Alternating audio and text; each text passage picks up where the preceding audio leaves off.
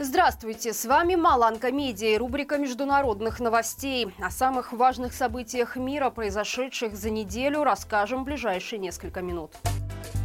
Десятки мирных жителей Украины погибли в результате российских обстрелов на этой неделе. Массированным атакам подверглись жилые дома и объекты инфраструктуры на юге страны.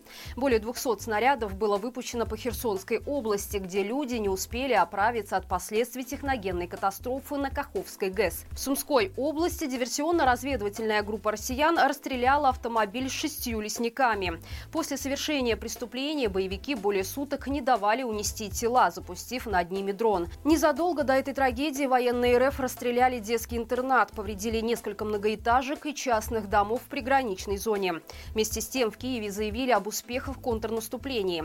По информации Минобороны, продвижение на некоторых участках медленное, но уверенное. Украинские войска пока находятся на определенном расстоянии от главной линии обороны РФ, а основная часть сил, подготовленных для наступления, пребывает в режиме ожидания. Госдума РФ намерена легализовать освобождение заключенных для участия в войне с Украиной. На рассмотрении у депутатов находится законопроект, по которому в случае новой волны мобилизации осужденных смогут забирать из колонии СИЗО для службы по контракту. Отметим, что российские заключенные уже сейчас массово воюют в рядах оккупантов. Их вербуют Минобороны через секретную процедуру помилования Путина. В случае принятия закона участие кремлевского лидера в пополнении армии зэками уже не понадобится. Примечательно, что законопроект также предусматривает ряд стимулов идти на войну для заключенных и фигурантов уголовных дел. Дело в том, что после массовой вербовки в ЧВК «Вагнер» и столь же массовых смертей зэков на фронте, желающих воевать добровольно практически не осталось. При этом, чтобы полностью избавиться от судимости, уголовникам будет необходимо заслужить госнаграду или дожить до увольнения из армии. Осужденный по делу украинских диверсантов Андрей Захтей, который более шести лет провел в российском плену, смог вернуться на родину. В 2016 году мужчину задержали сотрудники ФСБ в аннексированном Крыму за якобы подготовку терактов на полуострове. При этом власти Украины отрицали российские обвинения в адрес своих граждан. Тем не менее, Захтея приговорили к шести с половиной годам лишения свободы. В феврале текущего года политзаключенный был освобожден из Симферопольской колонии, однако миграционная служба служба не позволила ему выехать в Украину из-за войны. На этой неделе Захтей наконец покинул РФ. Первым делом он встретился со своей дочерью, которой было 7 месяцев, когда его посадили. Сейчас девочке уже 7 лет. Европарламент выступает за приглашение Украины в НАТО. В резолюции, одобренной большинством депутатов на этой неделе, содержится призыв к союзникам по Североатлантическому альянсу выполнить обязательства относительно членства воюющей страны. Политики ожидают, что на предстоящих саммитах НАТО в Вильнюсе и Вашингтоне будут предприняты первые шаги по решению этого вопроса. Сам же процесс вступления в альянс должен начаться сразу после окончания войны. Вместе с тем Европарламент выразил поддержку усилиям Украины по выполнению условий для вступления в Евросоюз. Депутаты также призвали ЕС подготовить всеобъемлющий план по восстановлению страны по принципу «лучше, чем было».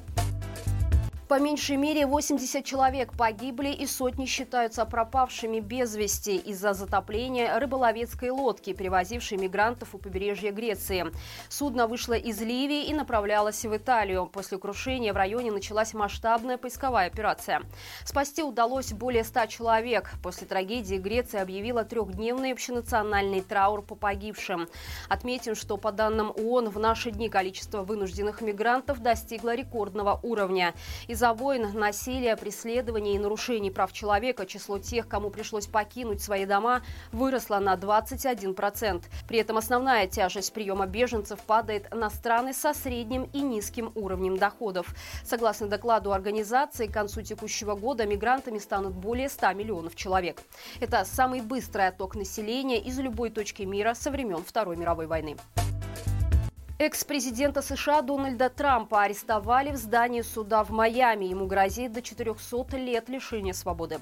Впереди политика ожидает процесс по обвинениям, связанным с дачей ложных показаний и преступным сговором.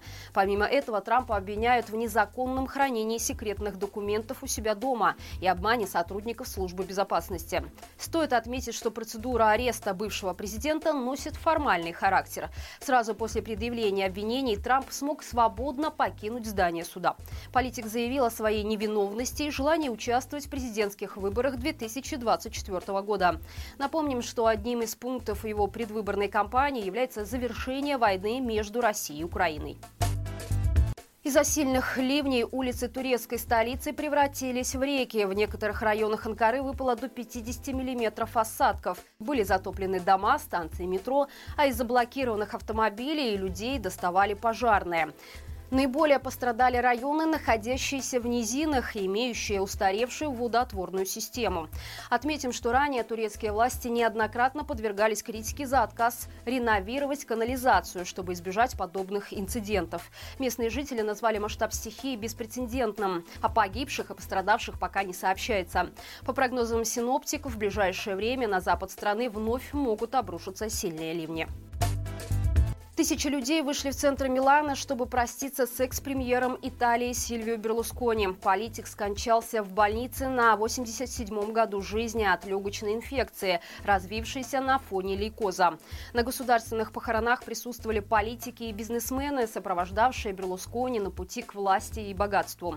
Отметим, что до прихода в большую политику покойный стал успешным предпринимателем. Он начинал в строительной отрасли, где заработал внушительный капитал. В 80-х Берлускони приобрел футбольный клуб «Милан», ставший одним из ведущих в стране под его руководством. Впоследствии он четыре раза возглавлял правительство Италии. Этот период его жизни ознаменовался чередой скандалов и уголовных дел. Несмотря на это, в памяти итальянцев Сильвио остается влиятельным политиком и бизнесменом. В день прощания с ним по всей стране были приспущены государственные флаги.